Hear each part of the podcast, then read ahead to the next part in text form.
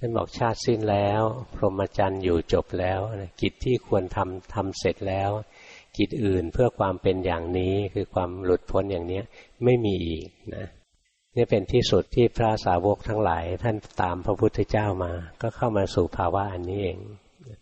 ภาวะที่จิตมันพลากออกจากขันนะ โดยเด็ดขาด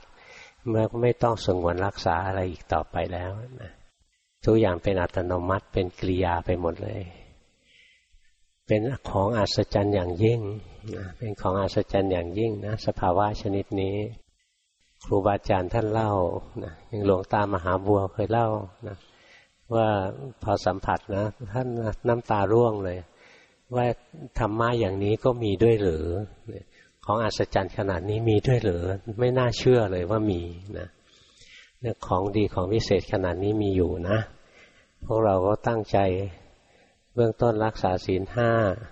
ต่อมาก็พยายามฝึกใจให้อยู่กับเนื้อกับตัว อย่าฟุ้งซ่านเลื่อนลอย ลืมกายลืมใจไปพอจิตใจอยู่กับเนื้อกับตัวได้แล้วนะก็มีสติรู้กายรู้ใจตามความเป็นจริง ตามความเป็นจริงก็คือเป็นไตรลักษณ์นะอย่างอื่นไม่ใช่ความจริงไตรลักษณ์เป็นความจริง เห็นกายเห็นใจมีสติรู้กายรู้ใจตามความเป็นจริง รู้ด้วยจิตที่ตั้งมั่นและเป็นกลาง จิตตั้งมั่นก็คือจิตเป็นแค่คนดู เท่านั้นจิตเป็นกลางคือจิตไม่เข้าไปแทรกแซงเช่น เวลาความโกรธเกิดขึ้น จิตตั้งมั่นอยู่ก็จะเห็นว่าความโกรธกับจิตเป็นคนละอันกัน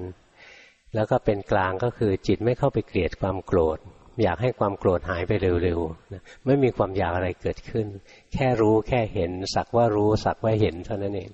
แล้วมันก็จะเห็นความจริงว่าความโกรธมีเหตุก็เกิด หมดเหตุก็ดับบังคับไม่ได้นะ